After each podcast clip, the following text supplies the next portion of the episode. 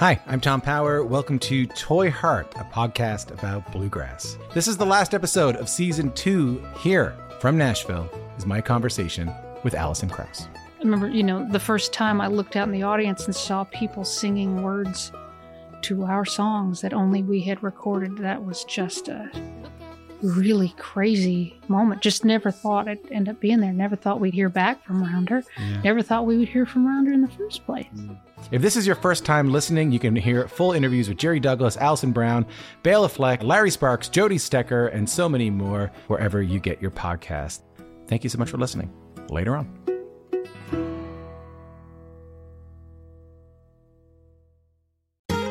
Hey, it's Cindy Howes and Lizzie No from the podcast Basic Folk, honest conversations with folk musicians. Basic Folk is truly changing the game with our well researched deep dives that aim to empower the listener while fostering the folk community. I basically am writing worship music for youth group rejects. Maternal regrets and maternal guilt are universal. I try to make things that are beautiful and that are made with like a purity of intention. You can listen to Basic Folk on the Bluegrass Situation Podcast Network or at basicfolk.com.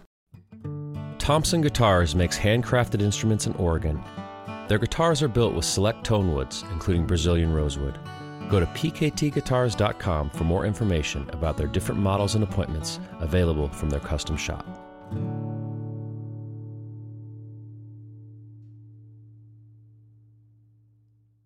Hi, I'm Tom Power, and this is Toy Heart, a podcast about bluegrass.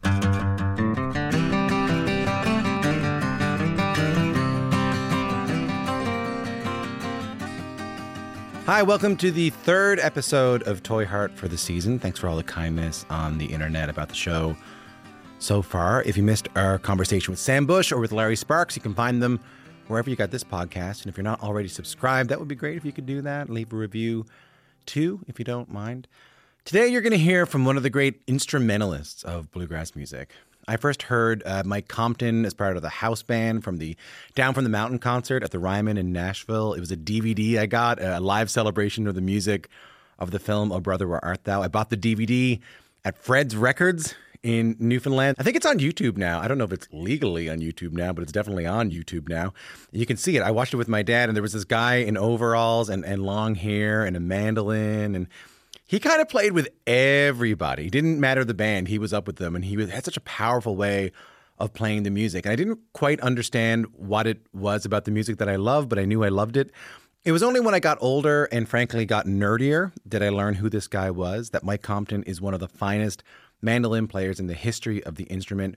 His playing hews really closely to the way Bill Monroe played the mandolin, and, and we talk a little bit about that. In the 80s, Mike helped start one of the greatest bands in the music, the Nashville Bluegrass Band. He played alongside the legendary John Hartford in his string band. He has some good John Hartford stories today. And he's kind of played with everybody in the music, with Sam Bush and Alison Krauss and Norman Blake and Elvis Costello and Sting and Doc Watson. You don't often hear Sting and Doc Watson in the same sentence. I'm a big fan of his duets records too, with David Long and another with David Grier. They're both on Spotify. But overall, this is someone, and maybe this is a theme of this season of Toy Heart, I'm starting to figure out, who approaches the music with heart instead of flash. We taped this conversation over Zoom in the summer of 2022 when Zoom was kind of the way to do it. Here's my conversation with Mike Compton.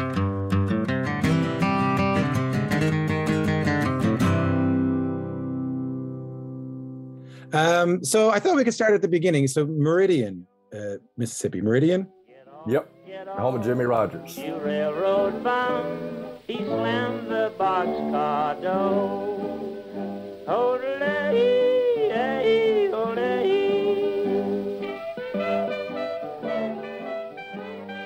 The home of Jimmie Rodgers. Did you know that was the home of Jimmie Rodgers growing up? Did that mean anything to you when you were a kid? It, I don't think it meant anything to anybody. Uh, there was, I found a monument to him out on the frontage road by one of the interstates that goes through Meridian. I, we went out to it because it was just something unusual. When I was uh, late teens, just started getting interested in playing music and, and all this stuff, and, and my relatives and what had been going on around Meridian.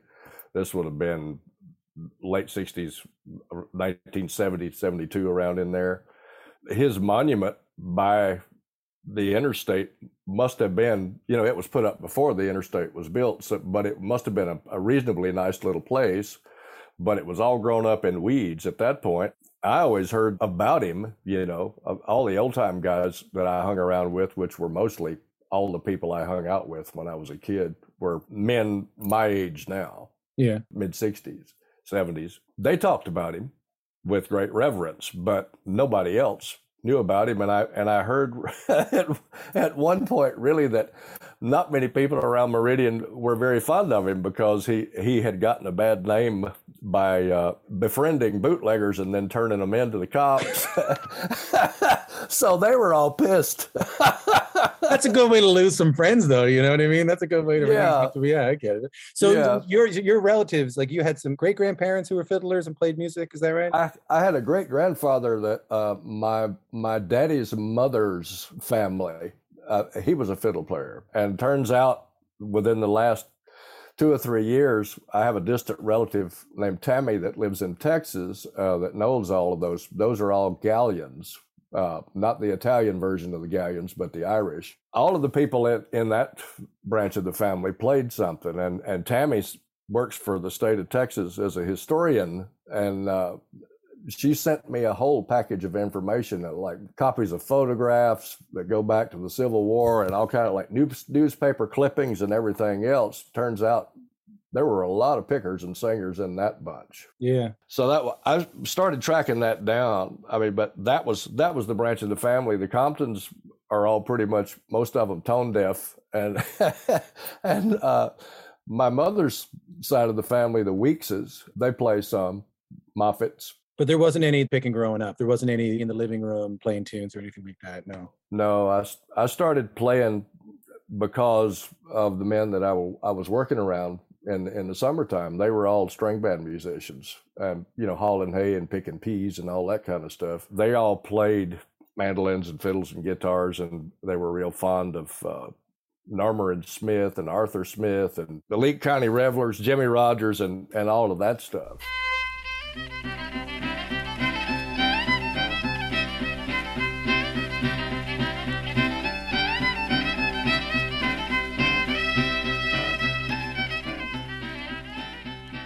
So were you playing guitar? You were playing rock and roll? Were you playing the Beatles? Like were you doing that kind of thing?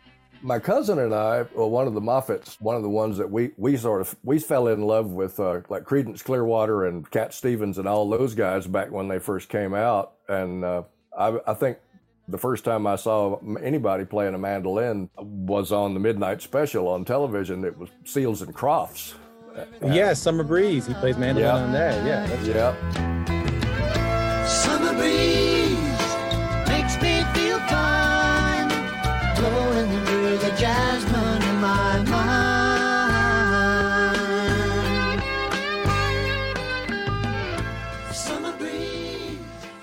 Although, oh, wow, that's cool, you know. And then the soundtrack to Deliverance was out. I don't know how I came across that, but I ended up with a copy of it at some point and listened to that because it was it was different than all the Gordon Lightfoot and the B.J. Thomas I was and uh, Smokey Robinson I was hearing on the radio.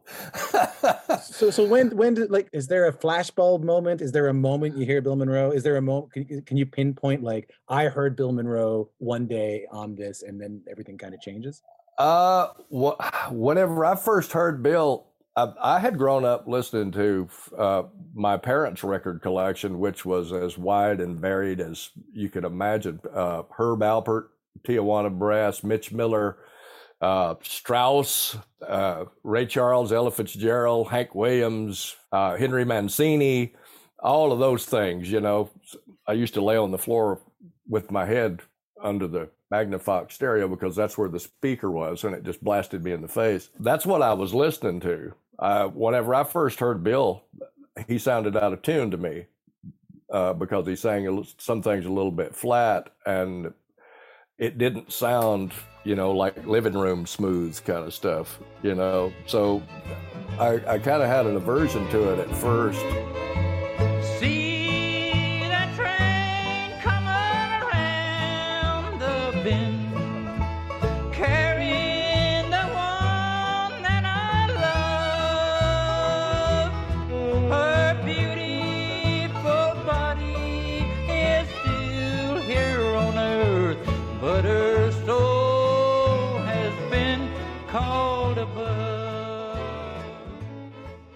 And then I started hanging around these old guys that played hillbilly music, and sort of developing a taste for it. And that's that's kind of whenever I started pursuing it. That's not uncommon. Hey, I mean that uh, that that happened to me. I remember when I first started getting into this music. It was well, it was through a brother actually, which we can talk about later. And then like you know, li- and then I would I would start I would start listening to a lot of different stuff. I was listening to a lot of really polished stuff. And so the Bill Monroe is like you know he's a very big deal to me. And I got the shirt, and I'm a really I, I, I, I got I, if it wasn't you, if it wasn't you, I would be nerding out a lot more about Bill Monroe.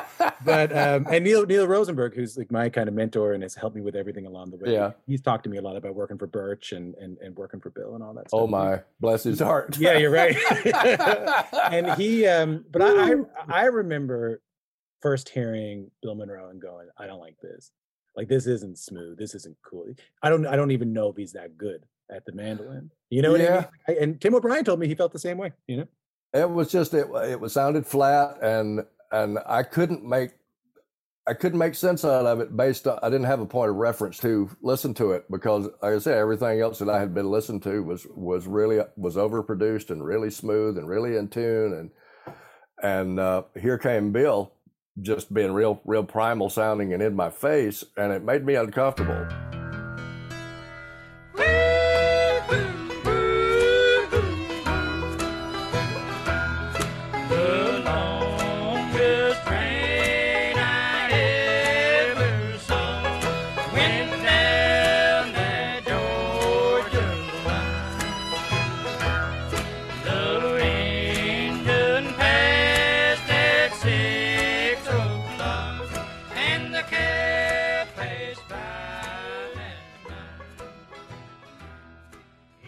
Did, you dig it eventually? Did you? Yeah, I did. I, I started getting a, a taste for it and, and started, you know, that thing that, that makes the hair go up on the, on the back of your neck whenever you hear some of those things. I kind of started getting really a craving for that for that feeling because it was it was starting to turn me on a bit and I went and started buying records. I started listening to uh, uh, Delta Blues, Furry Lewis, and Sun House. got a letter this morning, I do. You ring it red. He said, honey, gal, your love is dead. I got a letter this morning. Mm, do you ring it red?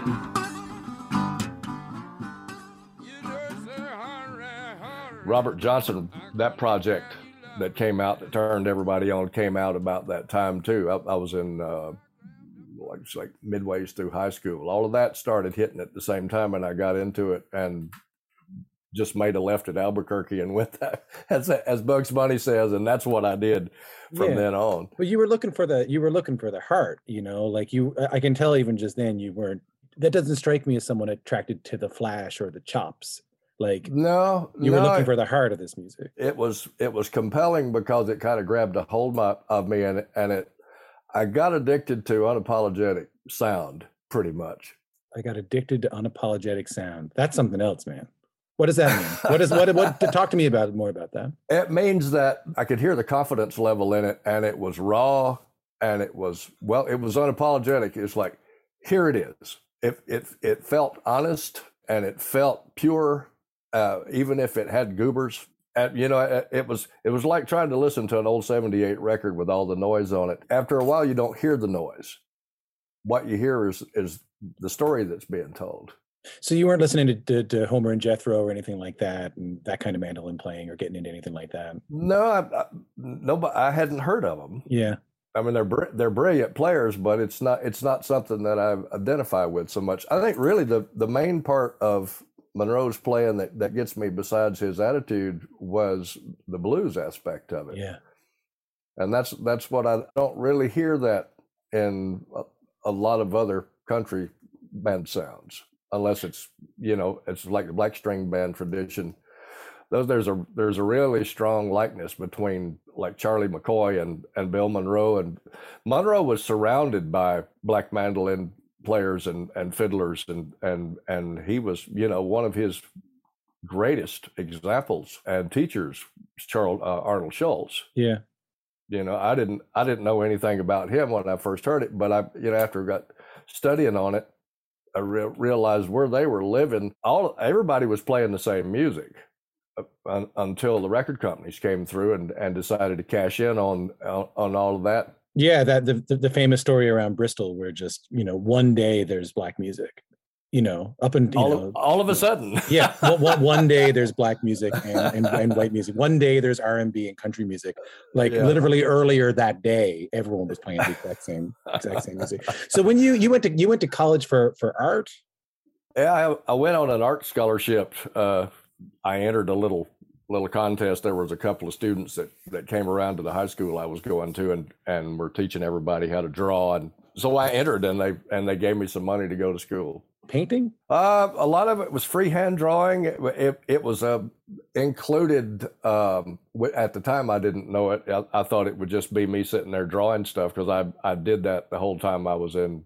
From the time I was in elementary school, I took painting classes and noodled and and scribbled on stuff. Basically, drawing a pile of junk in the middle of the room in a freehand drawing class. It it included uh, pottery. It included uh, architectural drawing, which I developed a fondness for, and uh, all of those kinds of things. It was all included together. Not much painting. Most of it was freehand drawing, and and everything that they had on the curriculum that, that went with it, in, including you know like English and and math and all that stuff. Is that where you were headed? Were you thinking, okay, I might I might get into art or I might get into architecture or that kind of thing?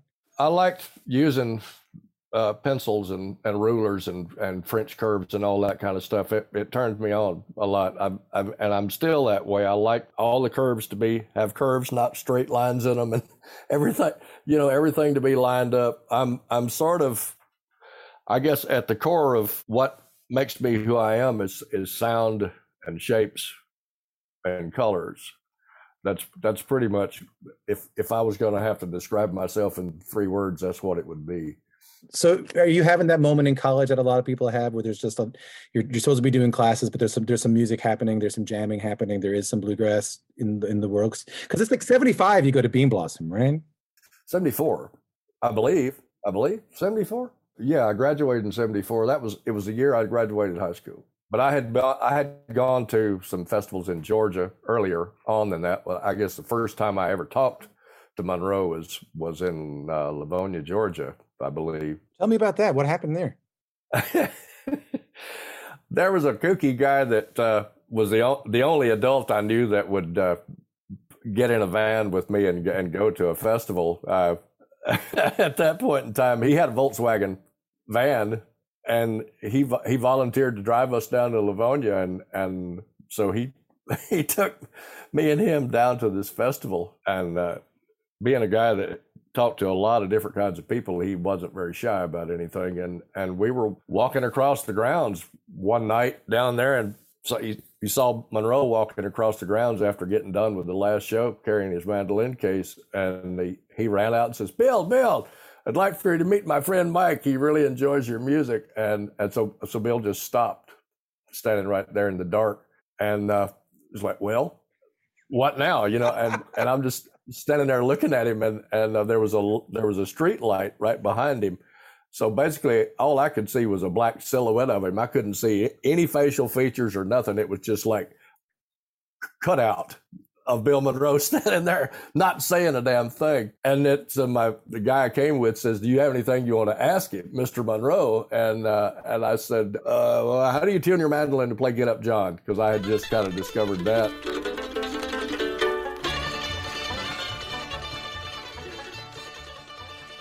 and he and he rattled off something. I have no idea what he said. I, but when he stopped talking, I said, "Okay, uh, thank you," and I turned around, walked off. You know, Smooth. but yeah, I was like, "Oh God." I was I was terribly terribly shy as it was anyway, and uh, you know he he really put me on the spot, and Yeah. and I didn't know what to say because that's only th- that's the first thing that popped into my head, and so that's what I said. So when you when you go to Bean Blossom, then after that with things with Butch, right? With Butch Robins and Julia LaBelle, is that right? Julia Labella, Yeah, yeah. But were they both playing with Monroe at the time? No, uh, Julia was was Bill's girlfriend, Yeah. and uh, Didn't she, She- play some guitar or something like that? Did she, she played some. Yeah, Yeah. she had a had a real nice little little Martin, uh, like singular 0017 or something that he had bought her. Uh, she she played some with him. Yeah. I, I went. I I played uh, Bean Blossom a couple of times. With do you remember a guy named Pete Corum? No. Was a bass bass player. Played with Flatt some, I think. Okay. Went up up with him and Charlie Cushman and Pat Enright and myself, and we played some some shows that Pete had booked. I think that was the first time I did that, but I played up down actually at the Lavonia Festival with Hubert Davis years ago. I, I moved, moved to Nashville. I was in the middle of going to school, and I went up to Nashville with a fellow that lived there in Meridian. There's a, a upholstery guy named Raymond Huffmaster, and he was he had the only bluegrass band in town. And we drove up to Bean Blossom in '74 and did all of that festival. I think I got strep throat that year and, and didn't have a lot of fun, but that was the first year I went. And we stopped in Nashville on the way through. I believe the next year he went he went up to pick up a Randy Wood mandolin that he had bought, and um, we stopped to see Hubert, and I was introduced to them. That that's great music. I listened to that record uh, yesterday. I listened to that one of the one of those records you guys made together with Hubert. I listened to the uh, Harvest record. Yeah, lovely stuff. And and you're a kid on that, I know. And uh, I was listening Yeah. to your your break on um, Jesse James or something. yeah Jesse James, Blue Eyes Crying in the Rain. You play a Mm. real real lovely uh, break on that.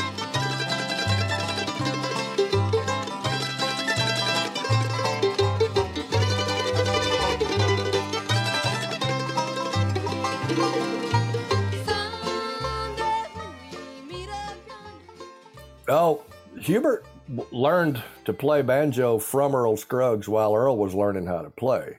So I mean, he got it. He got it straight from the horse's mouth. They were they were from around the same place. Yeah, Earl was a little bit older than Hubert. Hubert was just I don't I don't know how many years younger, but he was basically was the little kid that was following Earl around. And he was he had a he had a, a venue right in Nashville. He had a Yeah, we played two or three different places there. But well, I, I was introduced to Hubert there, and I went went to some other place and played. I don't remember where, but was Pat Enright and a couple of other people were playing in there. And Monroe came in the venue that night when we were playing and sat out there and, and didn't didn't say anything. He just kind of sat there, and, and I was just mortified that he was in the room. I came back to town, and not too long after that, I, Pat got in touch and said that they were starting a band. Would I want to move to Nashville and be part of a new bluegrass band? And I just, you know, I just thought, oh my lord, uh, what am I going to do about this? yeah because that that was the bluegrass band before the Nashville bluegrass band. No, right? it was before. It was before that. Okay, it wasn't the one with Butch. It was the one before that. Yeah, it was a band that never materialized. Basically, it was about 1976, what or se- or seven. I moved here in '77. Didn't Hubert die when you were in the? Did he pass on while you were playing with him? No, afterwards, several years after I, I dropped out. Oh, okay. I hadn't lived there very long. I, I moved in. I moved to Nashville and, and lived with J.T. Gray, the guy that used to own, the, used to run the Station Inn for months, and then I played with Hubert a little bit. And then one night, Hubert said, "The newest member, if he wants to be," and then introduced me that way. You know, didn't ask me anything. It just like put me on the spot, standing on stage. And so I I moved in with Hubert and his family and started doing that, and I did it until sometime in '81. Are you feeling at that moment like there's not to be a bit too woo woo with you here, but like, are you feeling like a sense of purpose? Like when you're playing in like a bluegrass band that's gigging, is something just feeling right? Because it's quite a decision that a young person makes that they're going to play this kind of music and they're going to do it professionally. Just is, is, are you feeling some kind of purpose there? Oh, well, I, I don't know. I stopped going to school and just would put the mandolin in the car. I had decided in my mind that that's what I was going to do. And I, I used to just go down, drive off down to the dirt pit and, and play the mandolin all day and not go to school. Uh, when I moved to town, uh, I, I, I didn't, I didn't have any goals. No. And I, I dreamed to be able, being able to play better, but you know, it was hang on for dear life the whole time I was working with Hubert until I got to where I felt like I could play a little bit. And then Pat Enright, Alan O'Bryant's were started talking about maybe wanting to form a band. And uh, that's when I played some with um, David Grier starting around in that in that time, and and played in a band with uh, several folks around town that that I knew, just doing odd job kind of stuff. And that's when the bluegrass band thing started happening, and was uh, Butch and Ed Dye and Pat and Alan and um, uh, David Sebring. I don't know if you ever heard of him or not. This guy from Erie, Yeah. Pennsylvania. We we basically did the last few gigs that the bluegrass band had on the books, and uh, about five or six, I guess. And then it was sort of like a proving ground. Pat and Alan had decided that it went well enough, and they just said, "Well, let's just start another band." How, how quickly after that do you do that grand old country touring show? That was about 84, 80, I think, 85. So this is the Nashville Bluegrass Band. Because that feels like a, a formative moment for the band, right? It feels like the Beatles in Hamburg to me. Like it just feels like you guys are, you know, it feels like you're going out on the road just touring and playing a lot. You know, Minnie Pearl was on that, right? Yeah, there and everybody else was from New York City. There was a swing band, and uh, well, except for Steve Young. Steve Young was on there. He's from Alabama. What do you remember from that tour? I remember that everybody had two bus seats each, and uh, that's where you slept and where you sat. And uh, it, basically, it was a proving ground for the new band. We were out three months, and we went out and did that whole thing, and we sort of had an identity when we came back. We all thought about was Pat and and myself, and Mark Hembree. We told Mark that w- there was going to be a new band, and did he want to join? And he quit Monroe on Father's Day to join this band. So that's what we did. And it worked out good. And so we decided, you know, all right, this is working. Let's just keep doing it. We need to find a find a fiddle player. When you say you came back with an identity, what do you mean by that? Uh, we the sound had started to gel, and we had material, and we felt like it was uh, we had a legitimate course of action that was uh, sort of leading leading the troop, as it were. and and it felt different than a lot of other stuff that was happening at the time. I mean, the, the black uh, gospel songs, the the harmonies. I mean, that first that first record, especially, like it did feel different than when I listened to that first Nashville Bluegrass Band record, which I, I listened to them a bunch of the stuff to get ready for this today. Yeah, it just sounds so clearly defined to me. O ye prodigal son,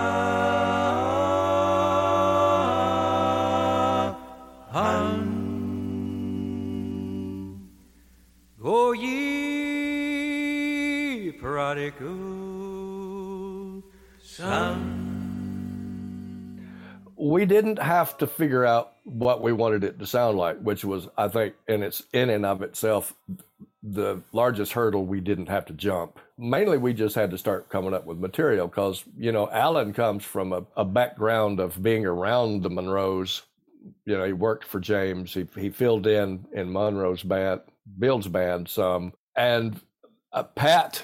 You know, he's he was the guy that's ten years older than all of the rest of us, and and uh, really the- one of the the main arrangers of of the music and and finding things that we could we could work on. He you know pat comes from like the 1950s r&b and doo-wop uh you know back when fm radio had everything from uh bill monroe to frank sinatra on it and uh you know he was wealth of information and influence there but i mean he he liked vern williams from out in california and and you know really really raw music which suited all of us just fine. Mark Hembree had just come off of a stint working for bill and we we used Bl- blaine sprouse a bit which is you know straight out of the baker and vassar book and when we met stuart duncan he was looking for some place to land and boom so you got people from as far east and west as you could go in the United States, and as far north and south almost as you could go, and a guy right in the middle.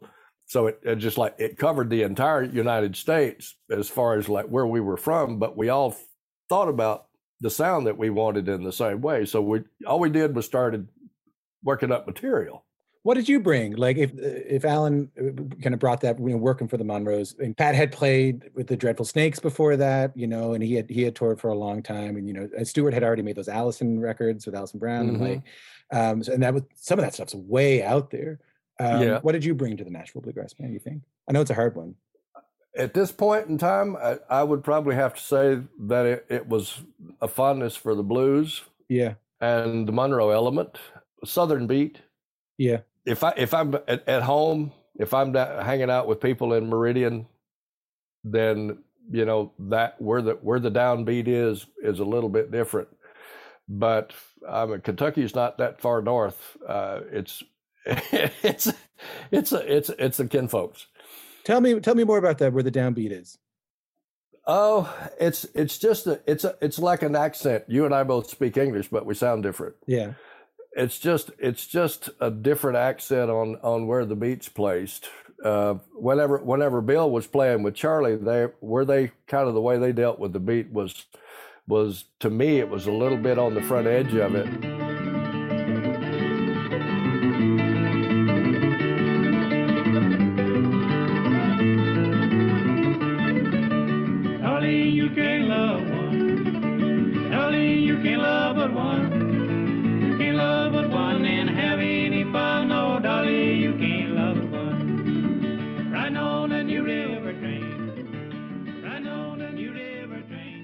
Bill Bill liked to say that he said Charlie run off and leave you if you don't watch him, but because he, he said he just played on the front of the beat so much. Bill had to teach himself how to play the chop that he played with. He didn't use it until really that I could I could tell until after he left Charlie, and uh, I think it was a Western swing influence.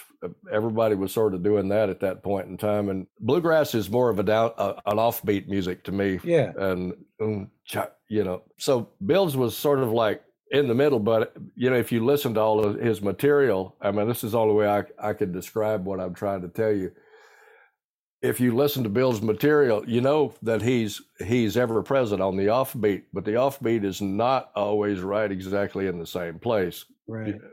And it Butch Robins says it's it's almost as if he had a specific rhythm for every song that he played.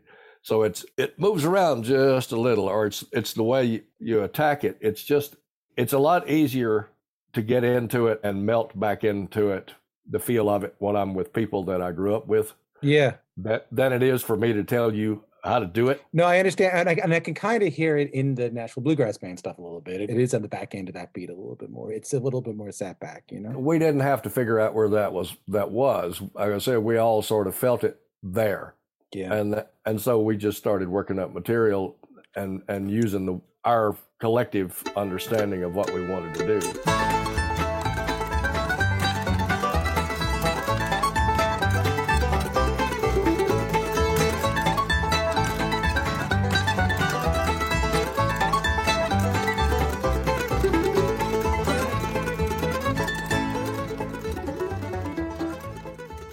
It's funny, you know, when I listen to. I mean, I I know I'm going to sound like an old man yelling at clouds right now, but like when I when I when Go I hear when I hear a lot of new bluegrass, like when I listen to the Sirius channel or something like that, it's funny. I feel like it's all downbeat now. Like I don't. I feel like there's it's it's like gong gong gong gong gong, and very little cha cha cha. You know what I mean? It's yeah, it's it's a different pocket, and I the only thing that I can attribute it to is the earlier music came with a lot of influence from fiddle bands, and you know, in the fifties, Elvis came around, and uh, Monroe was against him playing one of his songs until he he started getting a lot of money in the mail, and then he decided it was okay. because he wasn't he wasn't making diddly at that point in time. Hubert told me that he went to one of Bill's shows in the fifties with his brother Pee Wee, and there were about nine people there, and half of them got up and left before Bill got finished, and stopped halfway back through the auditorium and waved at Bill and says, "Bye, Bill," and just went out the door. You know, so Bill was on hard times until Elvis did Blue Moon, and then it, you know, then it was cool. It was okay. You know, but after that, I think a lot of the music after the especially after the uh, the folk revival or scare as they call it around here uh, after that a lot of people were playing music that was being pl- heard being played on electric guitars. Yeah. and I, I think to me that's sort of a turning point. I don't you know i'm no i'm no academic about it all and but that's just that's just my opinion. It's it's sort of what what i hear in it it seems like it's more music that could be played on electric guitars that that it it's not so much of a fiddle focus. Yeah, I mean that's what I mean. That, that's always what I loved about the Nashville Bluegrass Band and, and your playing, and even just for a lot of the people we're talking to in this season, is that like those years where, and Jody Stecher calls it like the years where old time music and bluegrass music were kind of the same thing. They were kind of Mhm. overlapping with one another. That was like coming from a fiddle tradition, like I did. Like that's the that's the stuff that got me into this music. You know, that's the stuff that really kind of caught me.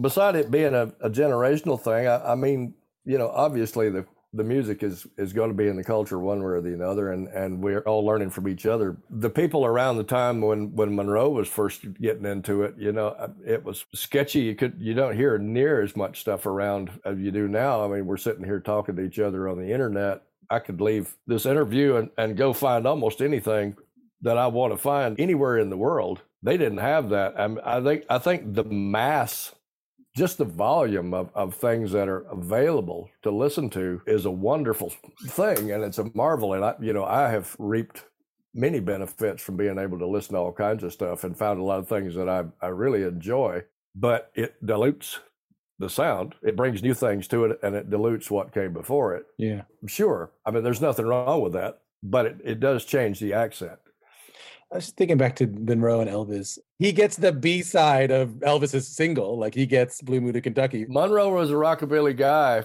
before Chuck Berry came along. I met Chuck one time when I was working with Hartford, and uh, Hartford was walking around backstage at this thing that they had mainly for Missouri uh, artists, and we were all following him around. He was just walking around playing the fiddle and showing off in front of everybody. And we walked by, and it's Chuck Berry and one of the guys in his band, and I went, "Holy crap! Look who this is!" and he's and and John went and stopped and and just did this whole thing in in Chuck's face, you know, and uh, and he he turned to the guy that was with him and he said, "Listen, man, they're playing bluegrass." So you know, so Chuck was hip; he knew what was going on. and as, as soon as he recognized him, John turned around and walked off, and, and we went and did something else. Monroe was doing that before a lot of those guys. Oh yeah, yeah. You hear that a lot. That, that let's. I want to go back to the Nashville Bluegrass Band for a second, and because I, wanted to hear this story. I have a couple of stories about that band I've heard over the years that I wanted to ask you about. One is, can you tell me the story? Because the band starts blowing up pretty early. You guys start doing really well, and then you guys become big in China. Can you tell me that story? That you guys went over there and you had a hard time getting in, or something like that, but then you became like the Beatles of bluegrass in China, or something like that. Well, I don't know. That's kind of far fetched. When we got to the country, uh, they wouldn't let us through customs because apparently our visas weren't filled out the right way or something. And uh, we came through and got met by a group of Chinese guys in plain clothes. I, I had a, a guy came up and started talking to me, and uh, I noticed after about five minutes that everybody in the band had been quietly herded off away from each other. So we were, I, I started looking around and there was no way I would have been able to make contact with any of the rest of them because they, they had separated us without us realizing it. And I was talking to a guy about different things and I, and I, and I looked and there's, there's, you know, Mark over there about 30 feet away talking to another guy. Pat was over there and Alan was back here. You know, it's like we were all separated. That, you know, I went, uh oh, this doesn't look good. And uh, somehow or another, they, they said, all right, well, you claim to be singers, sing something for us. And uh, fortunately, we had just worked up a few of those black gospel songs. And we walked over, and Alan kicked off Blind Barnabas, and we started singing five parts. Oh, well, oh, blind Bartimaeus stood on the way, blind, blind Bartimaeus stood on the way. Well, oh, blind Bartimaeus stood on the way, cried, Oh, Lord, have mercy on me. Well, oh, blind Bartimaeus stood on the way, blind.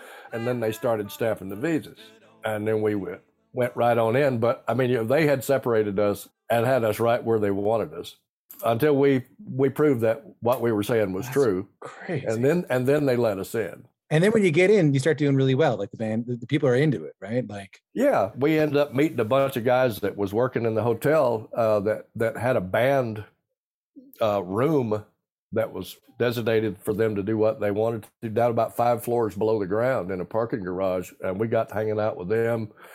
We got got to ha- play for the China Daily, which is a newspaper there, and uh, played for a bunch of kids and had a humongous multi-course dinner. And we played a lot in a uh, big hotel there in town, like, like foreign dignitaries and people hanging out. But it was cool. I, I was like, we went to the Forbidden City, and before it was really cool to do so, and uh, it was a pretty uh, psychedelic kind of a trip. Man, oh man, like it really feels like everything's kind of happening. It must have been so exciting to be in the band at this stage. It, well, it it all it just took off like a rocket, and uh, so I, I get really no fault of our own. We we just we started a band, and and uh, we had to scrounge around for quite a while trying to find somebody that would book us, and uh, that wasn't doing all that good. And and uh, whenever it started, I guess it, it just kind of took off and then the, the, agency people were you know coming around and said hey we'd like to be your exclusive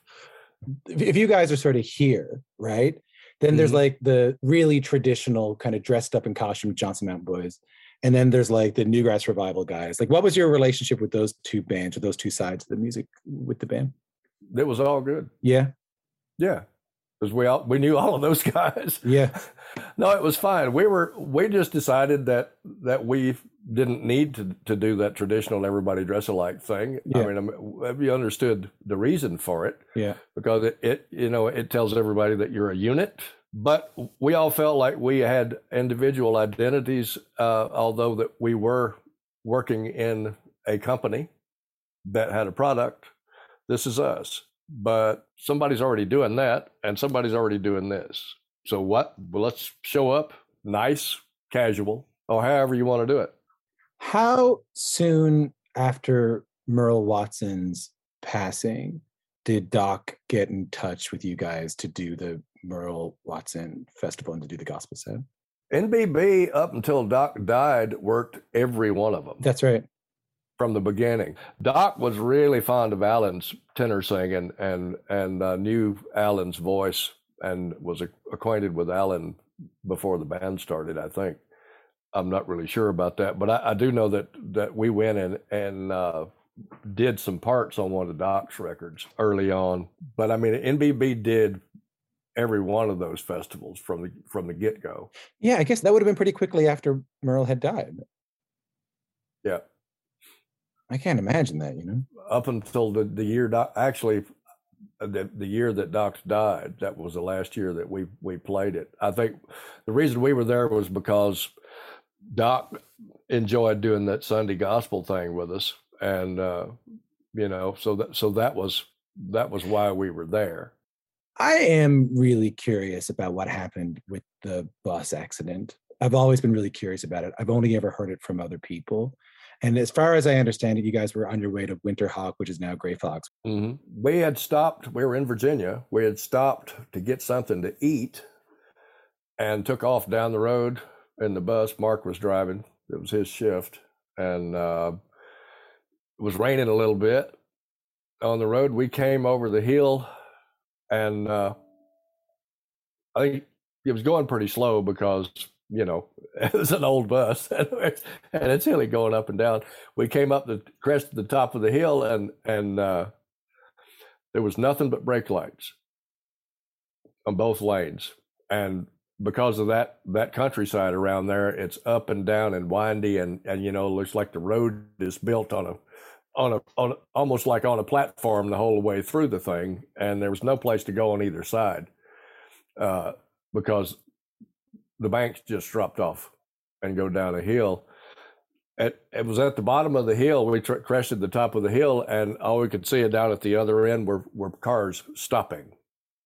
And and I just remember Mark saying, "Oh shit!"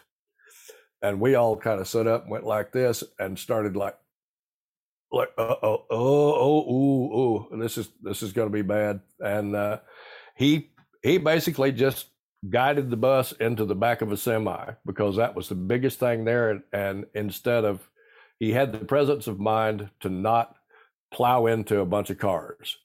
Wow. Because that would have hurt a lot of people. He, there was a, there was a semi there uh, and he he just turned the bus. He got in that lane and just ran us into the back of that semi. He slowed down as much as he could, but every, I, could feel every time he he would mash on the brakes, they'd lock up and the bus would slide.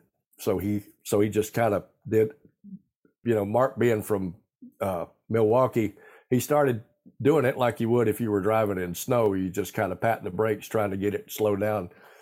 And uh, I remember we're all sitting up there watching the back of that truck coming up on us, and it and it went got darker and darker, and then black, and then it was like blam, a huge, and everybody, everything in the bus came to the front. Were you, were you okay? Yeah, I was sitting up playing the mandolin, and uh, and it grabbed the man, mandolin headstock on the windowsill and and ripped ripped the the headstock off of it. At Pat and Alan, Pat was in the back taking a nap, so whenever and and Stuart and Alan were sitting on the other side on the couch, which went to the front too.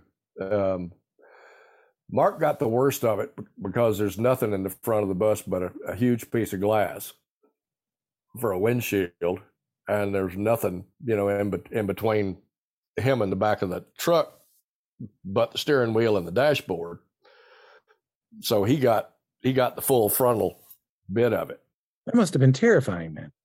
Uh, it all happened so quick. It it felt like it was it went in slow motion. It really did. I know people say that, but that's what it felt like. It felt like whenever we could see that there was no way we was going to be able to stop it, time just kind of got real funny. Yeah. and it went blam and hit that bus. And once we all kind of like felt around and, and made sure that we were all together, I went in the back and pushed the back door open. Everything, all the clothes and instruments and everything were up against the door. So I, when I got it open, I, there was Pat with just his head and his arms sticking out of all the all the clothes and stuff. He was going, ah, ah, ah. you know, it's just like, what happened? And uh, Mark had like a lot of broken bones and cuts, and uh, his face, hands, arms, legs, ribs, you know, the whole thing. And they they had to cut Mark out of the bus. He was. Uh, he told me that.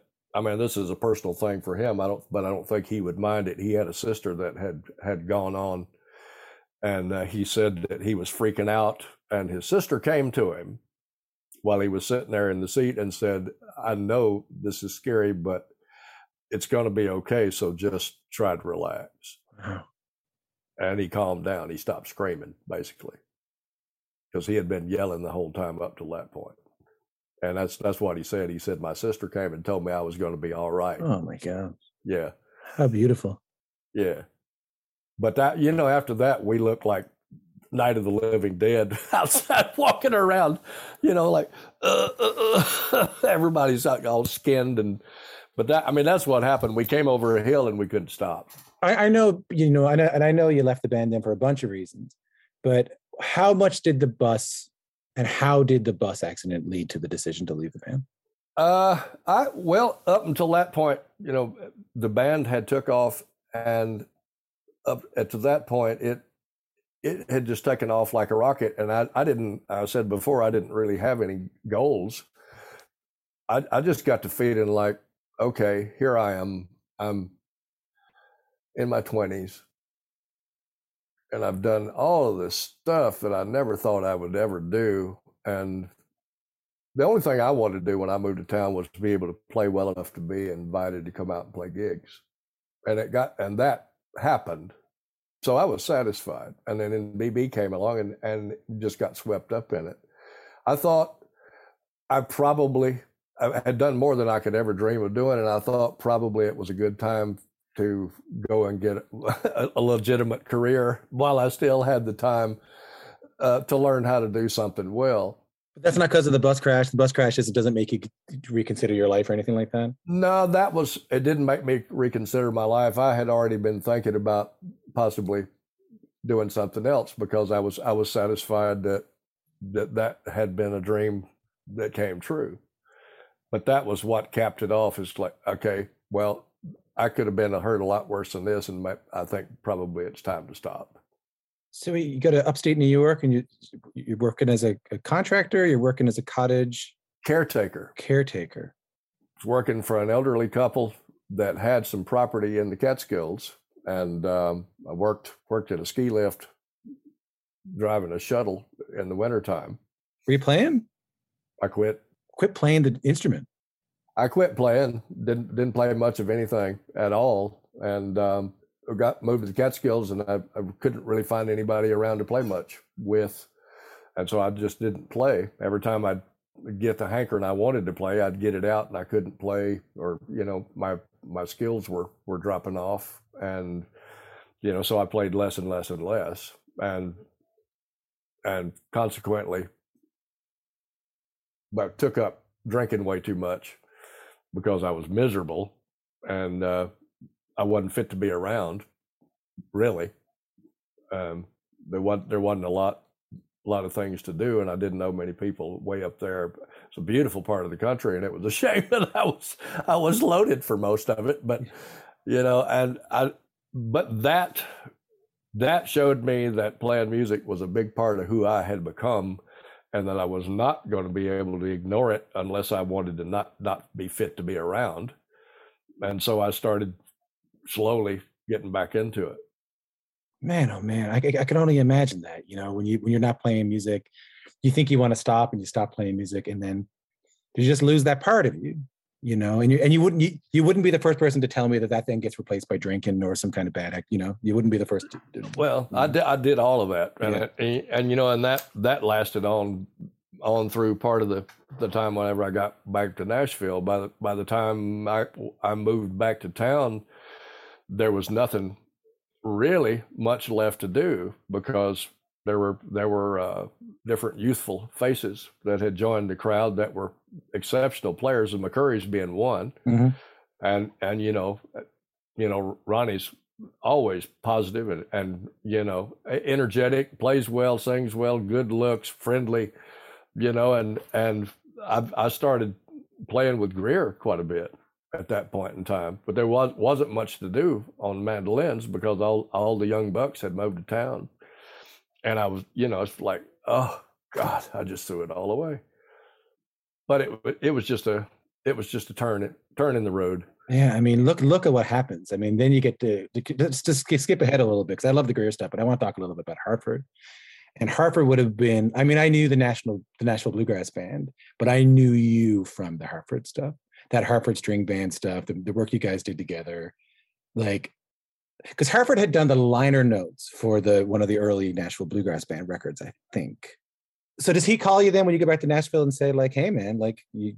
You're playing the real thing. You're playing the heart. You're playing the heart. You know, want to do it? Uh, he had been around some at jam sessions and what have you. I heard a story that he told you like you got to be solo. You got to be solo. The only way to do this is to do solo, and then he invited you to be in his band. Yeah, I, I went up. There was a thing going on in around Knoxville in a town called Norris, where it's uh, sort of homecoming days. There was a guy uh, up there that had a, a collection. I can't I can't remember his name now. Anyway, he was he collected a bunch of Appalachian like tools and and all, all kinds of stuff, cabins, all and and they had Tennessee homecoming days. John would play up there every year, and I I went up there just started to hang out and have something to do, and, and met John, and we started playing some a little bit, and uh, it seemed like that went on for a couple of different years.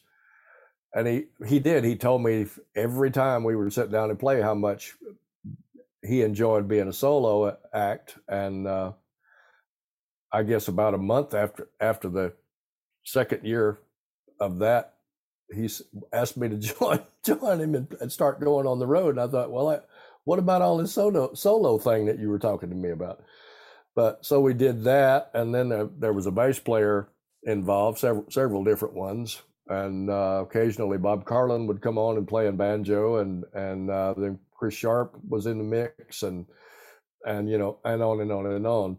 Man, there's so much space. Like I had one, one of my favorite recordings from that. You guys did that live at Mountain Stage record, and you guys do "Bring Your Clothes On Home and Love Me One More Time."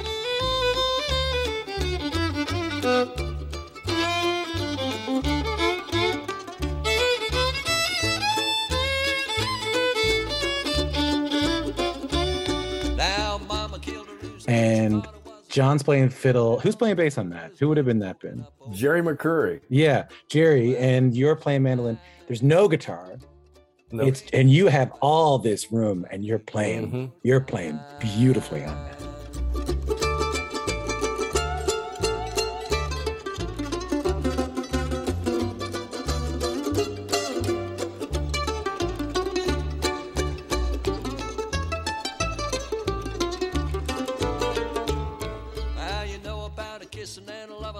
That's that's a great recording. Working with well, a lot, a lot of people went on and on and on about that thing a long time before I ever heard it. Uh, I couldn't tell you right now what's even on it, except that I know it's it's a gig. I remember doing the gig. Playing with Grier was, you know, a, a big ingredient.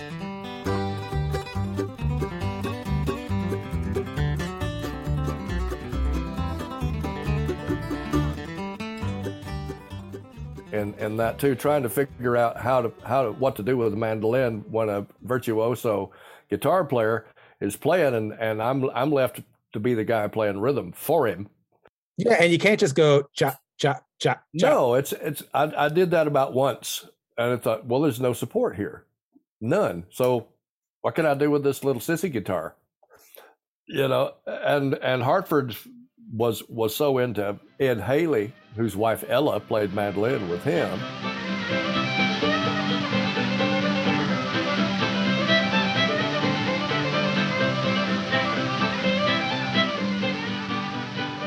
Uh, I just started going blang, blang, blang, blang, blang, blang, blang. I'm trying to, you know, at first doing something, I felt like it was something that I had tried to not do the entire time I was learning how to play. And then this was what John wanted, was this old time stuff.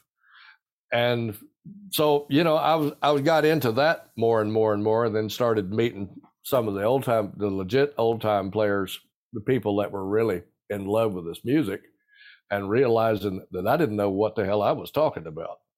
That that the uh, the skill level for playing a, a lot of the a lot of the old time stuff was way up there, and that there were some magnificent technicians that were doing it, and you know I was way behind, so you know that was that was at the point where I started started hanging with Molsky and and Rafe Stefanini and and uh, and all, all of those folks, Carlin quite a bit. Yeah.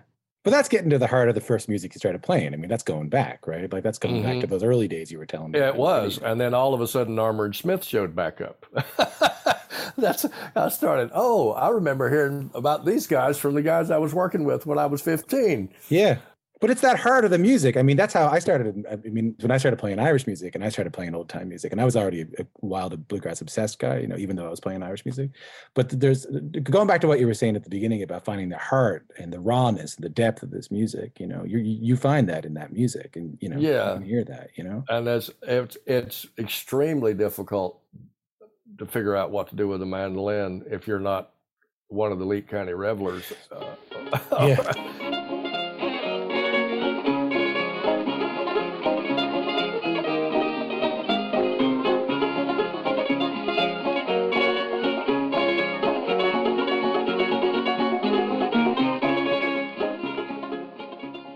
you don't know what what am I supposed to be doing? Yeah. You know, so I I took a bunch of ingredients and and made made something up just to try to fi- fill space and be a legitimate backup guy for all this stuff. And you know, John John said that he didn't care what we did as long as we played something that pertained to what's a being played. I mean, that's the way he said it. He said, you know, be musical, be creative, do whatever you want. Just make sure that it pertains to what I'm playing.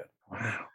I got I got so many. I mean, I want to be conscious of your time, and you've been really generous already. I just got a couple more things I'm, I'm dying to know. One is that like I find so Hartford I find really really interesting. Like you know, really formative artist for me, especially. I wore a bowler cap to my grade twelve graduation mm-hmm. because of him. You know, I I'm from a sort of a nautical world, you know, and I was like, oh, maybe I'll make. Are there riverboats here? And they were like, no, this is the Atlantic Ocean, Tom. There's no riverboat. but I, I here's what I'm curious about, and I don't know if you'll have an answer, but like when he has that success with Gentle on My Mind in the early days, right? He doesn't really have to worry about a lot after that. And it's knowing I'm not shackled by forgotten words and bonds and the ink stains that are dried upon some line.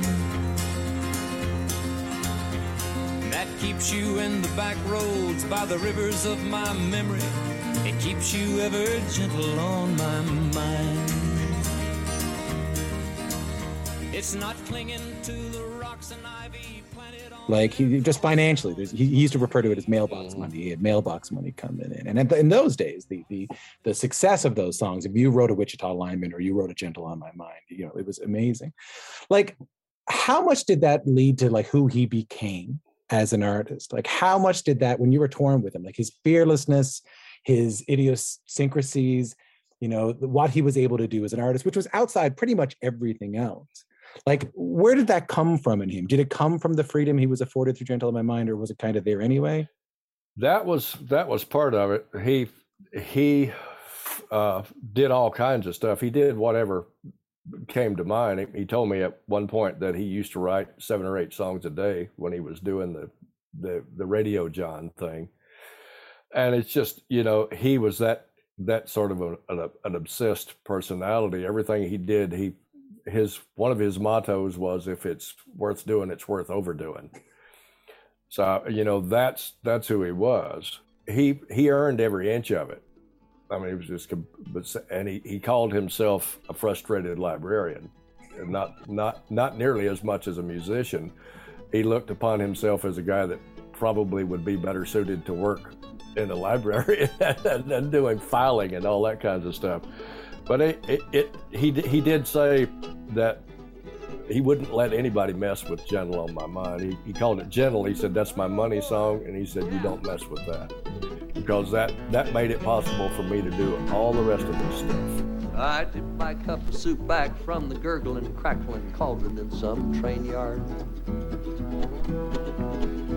My beard roughened in coal pile and a dirty hat pulled low across my face. Through cupped hands round a tin can, I pretend to hold you to my breast and find that you're waving from the back roads by the rivers of my memory. For hours you're just gentle on my mind.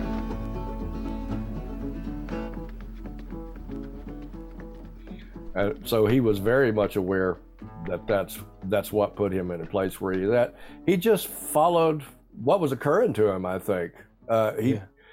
he worked and worked and worked at. I'm you know in a real interesting process.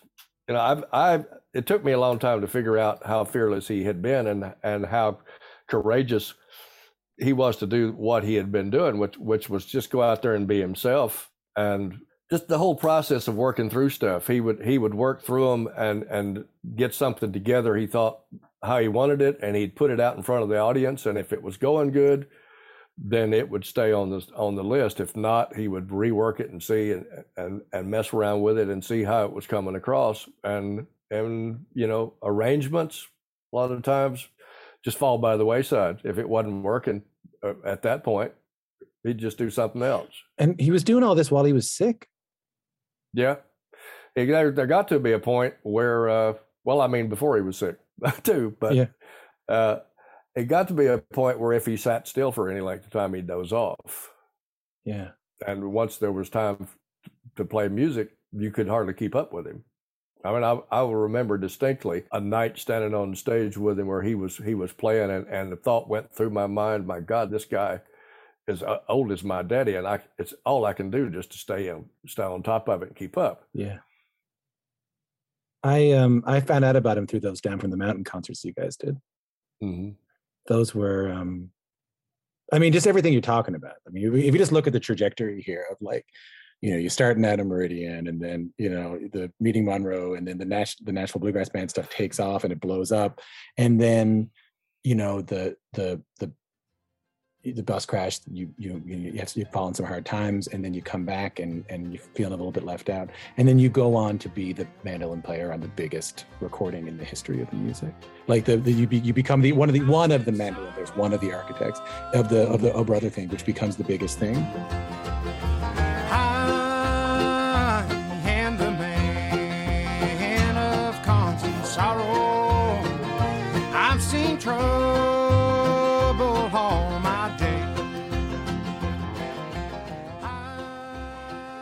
I the, the the Coen brothers hired John to come in and do some fiddle tunes because they were fans of his. I mean, John John just went with with whatever was you know I, I don't know that I remember him talking about uh, following because it was popular and and make, making that his own. He John just did John, and whatever kind of idea. I mean, some of the stuff that we did was wacky to a lot of people, and but John had a lot of fa- fans. You know, he back whenever John was was doing a lot of songs about smoking pot. He you know he called them his lifestyle reinforcement songs.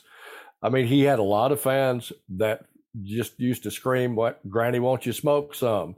And and he'd say uh, that he that he he would do that later, or but you know he got into that Ed Haley thing, and he he basically did what he called buying back the territory.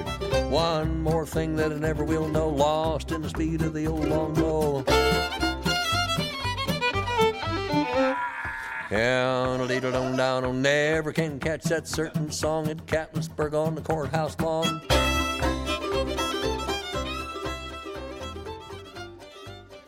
He would do always do gentle on my mind because that's what everybody knew him for. But then he he would go out and he might do he'd say I'll do a song that they like and then I'll do another one that I'm I'm pretty sure they like and then I'll do one for me and then I'll do for one for them and uh, you know that we both like and then maybe I'll do two or three more for them and then I'll do a couple for us. And you know he had he was just like all this was running in his mind while while he was doing it. He he didn't show up with a set list. The set list was in his mind and if something would would occur he might decide all of a sudden he's he's going to do okay there's people here that want to hear tall buildings so he'd pick up the guitar, he'd borrow Chris's guitar, and he'd he'd do that pretty much, and we'd just kind of noodle around in the background.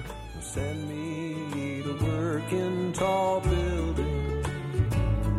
So it's goodbye to the sunshine, goodbye to the dew, goodbye to the flowers, and goodbye to you.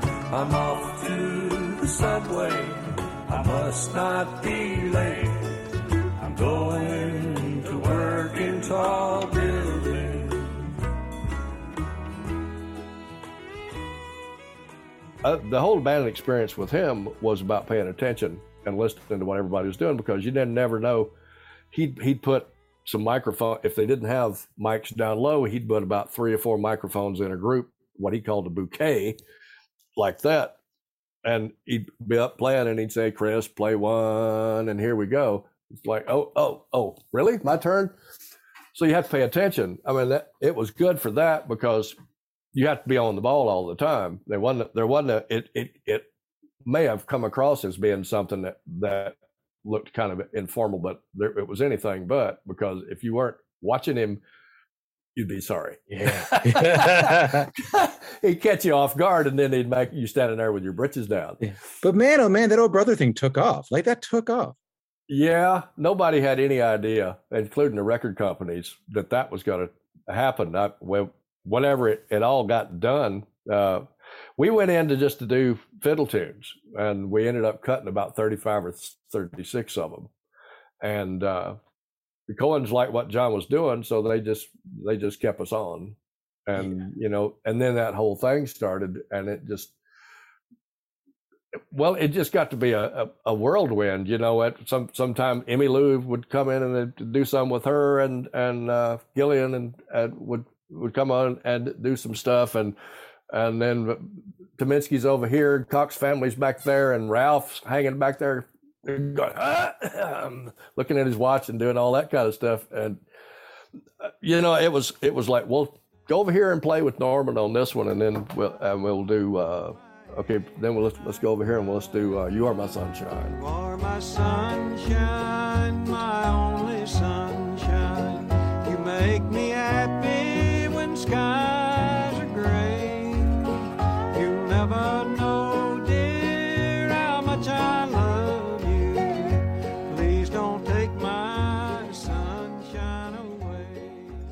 and there's like hours and hours and hours of that music still in the can. I, I once in a while, um, I, I do about one or two projects for T Bone every year since. Yeah. And sometimes he'll say, "Well, we've just remixed such and such off of that soundtrack." Yeah. I mean, he's still messing with that thing. Yeah, I had a uh, he he came on my show not that long ago, and we had a nice talk about that. And he let me know that because he knows how transformative that was for me. Like if it wasn't for Oh Brother, I wouldn't have found out about my own province's music. I saw I saw a lot of new pairs of overalls that year. But you know what I mean? Like if it wasn't for Oh Brother, I wouldn't have learned about my own music. I wouldn't have learned about the music from my hometown. Like I know, You know? I know, but it but it was it was all old music. yeah, It was except for the you know Pete uh, Kuykendall wrote some of those songs on that soundtrack. I mean those, but he had wrote written those a while back. Most of that stuff that we all played was music that our grandparents knew. yeah. I mean, and that's you know that's a testament to the strength of it. And the guy at the record label, whenever he came out and handed out all the gold records, he said nobody had any idea that this music was still popular. He said we, couldn't we couldn't have seen this coming for anything. I think it tells you something, man. As someone who thinks a lot about flash versus heart been on my mind, like I think when you play heartfelt music, no matter when it's from, it can reach people on on a massive level. That that was that was the common consensus was is that people were looking for something real, and there it was. Yeah. Your break on um, the opening of I'll Fly Away on that is really nice too, man. I play that a lot. Oh, geez, I, they wrote it out wrong in the songbook. they, th- uh, somebody apparently whoever wrote the tab for it didn't realize that mandolins have chords on them. So he was going like going up and down the fingerboard this way. Uh, But I've I have had more comments, not not necessarily compliments, but comments on that than anything I've ever done. the opening, the kickoff to I'll Fly Away. Yeah.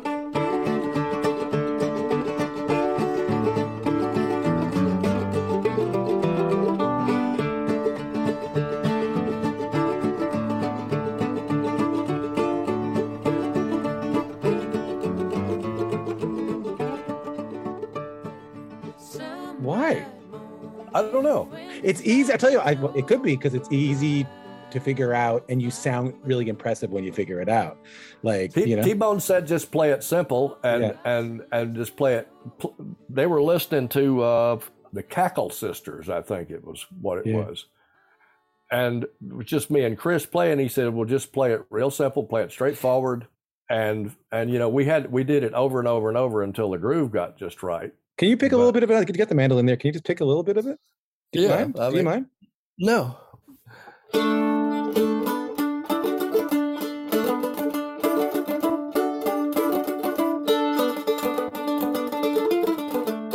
all Monroe.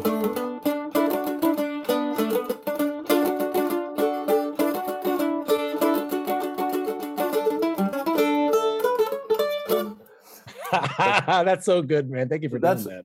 it's just you know I I hadn't played mandolin today so far, so I hope that was all right. And that and that leads me to this. I mean, if you think about it, and, and I, I want to be cautious of time here, maybe close things off like this. I mean, that leads me back to this this new Monroe record. I mean, this record of you know rare and fine. These um, it's it's hard to think about what to call it, like uh, unreleased, unheard, sometimes unfinished music of Bill Monroe. So I got a couple of questions on that. One off is what keeps you coming back to Bill Monroe's mandolin playing? What keeps you coming back to it? Well, at, at this point in time, um, it's something that's real familiar to me, and it's a comfort. Um, and not so much an obsession, but just a.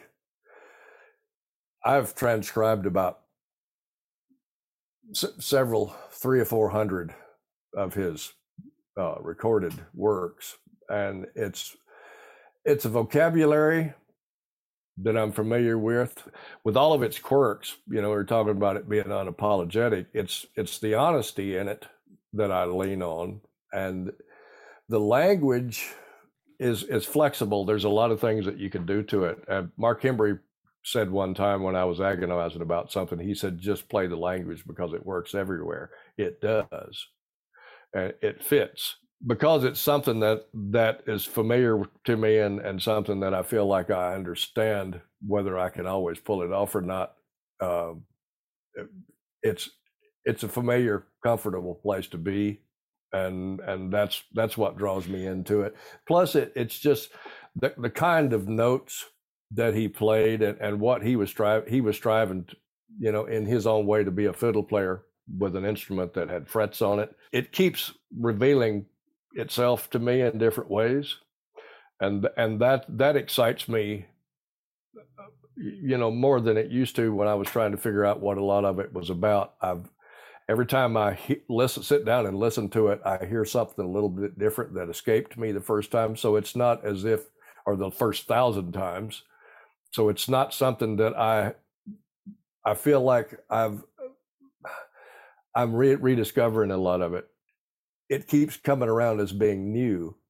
This was somebody who, in the early days of bluegrass music, didn't like that the Stanleys existed because they sounded like him. You know, that he didn't like that there were other bluegrass bands at all or bluegrass style bands. Yeah, Flatt and Scruggs were, you know, the ones that were r- really making the strides, and they were the most popular. And uh, I think I think was Bill, Bill was real jealous of them. But in the beginning, you know, what they started together was the thing that really took off. What did he think about a young fella like you playing his style? Like, what did he? What did you know, trying to learn it?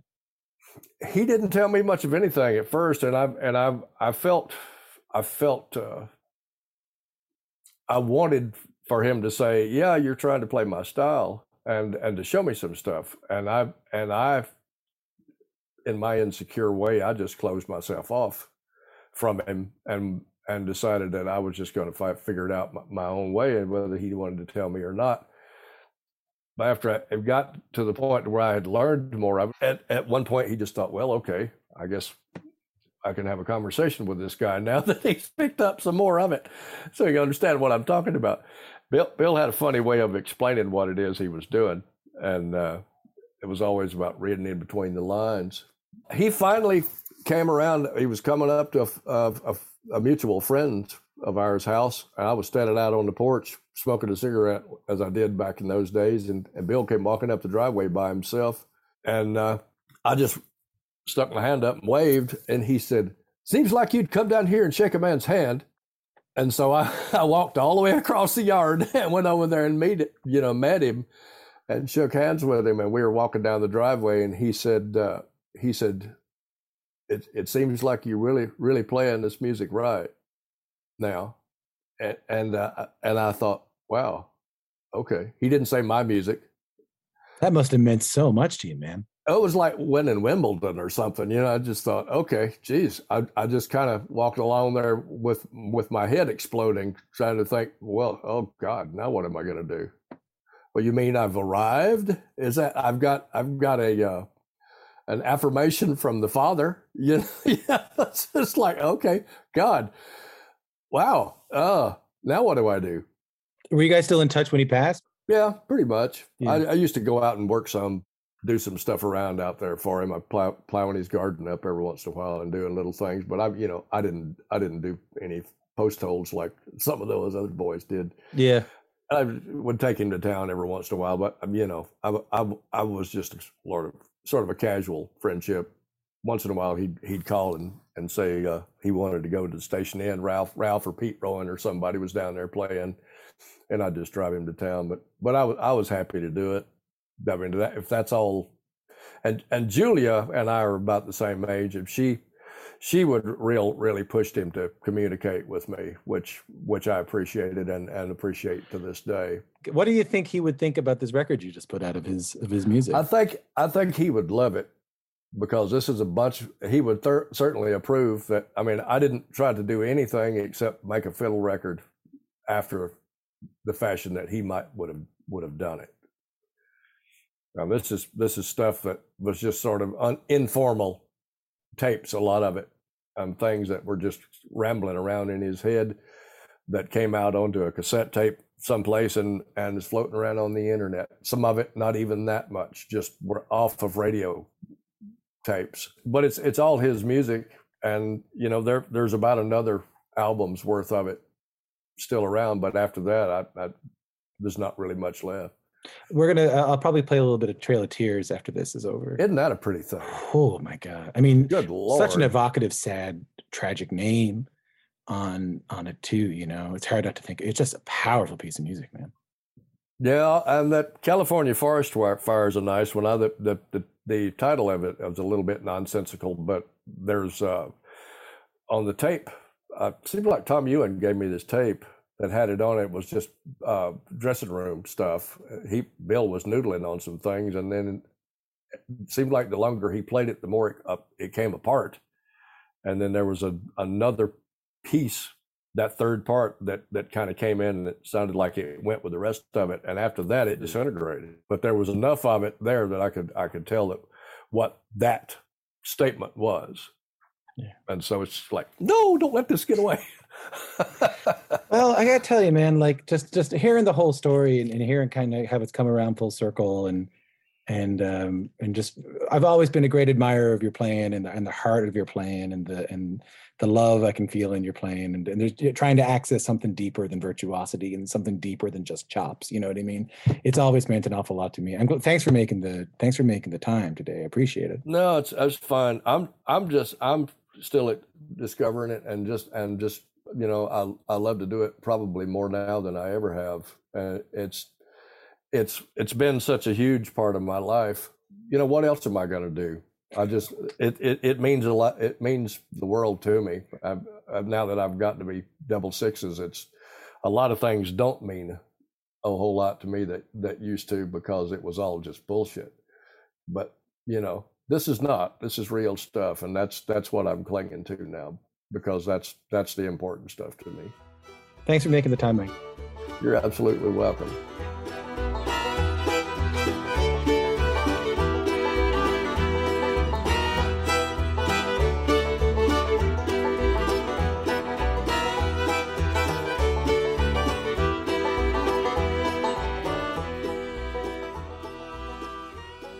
All right, thank you so much to Mike. Uh, what a joy it was getting to talk to him, especially opening up about that. Uh, just everything that happened after that bus accident, and I wasn't prepared for that, but I was really grateful to Mike for being so so open there about about his life and the music. Uh, thank you so much for listening. Toy Heart is produced by Stephanie Coleman and me, Tom Power. Our executive producer is Amy Reitnauer Jacobs, with help, as always, from the entire BGS team. Creative director Shelby Williamson, editor Chris Jacobs. Chris Jacobs is also one of the folks behind this podcast. Managing editor Justin Hiltner, all of the writers and contributors that make BGS the best source for roots culture redefined. Discover more at thebluegrasssituation.com. Our theme song, Toy Heart by Bill Monroe, Big Mon, was performed by Chris Eldridge and Kristin Andreassen. Stay tuned for more new episodes coming up this season with the likes of Laurie Lewis, Jody Stecher, and Alison Krauss. If this is the first time you've ever heard us, you can hear full interviews with the likes of Jerry Douglas, Del McCoury, Alison Brown, and Bela Fleck wherever you got this podcast. And if you like the show, please share it with a friend who loves bluegrass music. Uh, stay tuned for so much more coming up on this season of Toy Heart. We'll see you soon. Later on.